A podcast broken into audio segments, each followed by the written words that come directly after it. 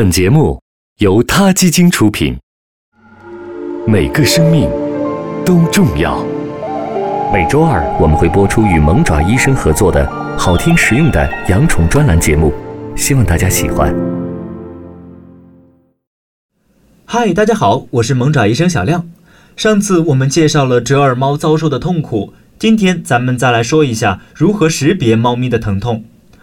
喵星人不会说话，而且善于忍耐自己的不适，因此作为主人的我们，能够自己在家识别动物的疼痛是非常重要的哦。一，猫在疼痛时一般会有什么表现呢？如果你平常非常注意和了解和你相处的喵星人的行为特征的话，你会发现，猫的行为会因为疼痛而发生改变。疼痛时，平常友善的猫咪可能会变得具有攻击性。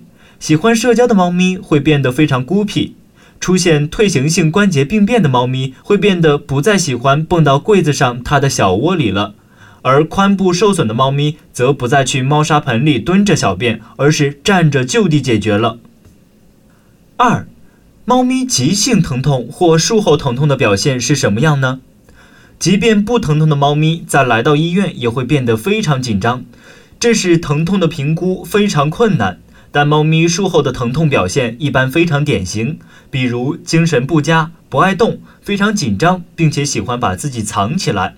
猫咪喜欢藏到笼子后方角落里，易被人忽视。某些猫咪在疼痛时会表现得非常暴躁，低吼，发出嘶声，在笼子中打转也是比较常见的情况。腹部疼痛的猫咪姿势通常为胸部贴地、低头、肘部回抽、膝盖前伸。腹部肌肉紧张、弓背，眼睛呈半睁状态。三、猫咪慢性疼痛的表现是什么样呢？导致猫咪出现慢性疼痛最常见的原因包括骨关节炎、肿瘤、口腔疼痛、眼部疼痛、皮肤病或久不愈合的伤口。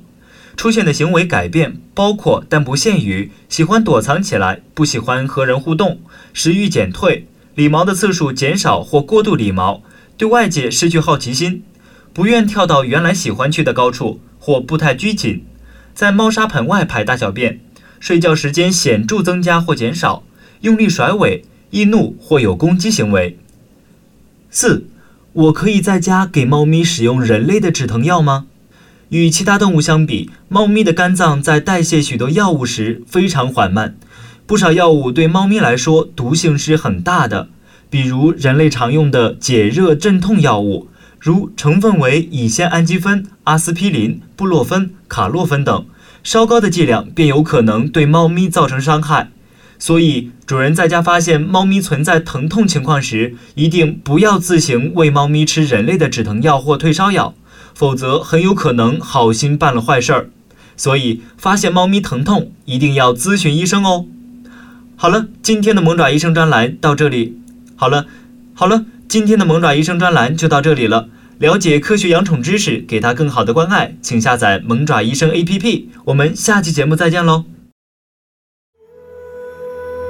他 Radio，中国大陆第一家动物保护公益电台，在这里，我们讲述动物的喜怒哀乐，尊重生命，善待动物。它的世界。因你而不同。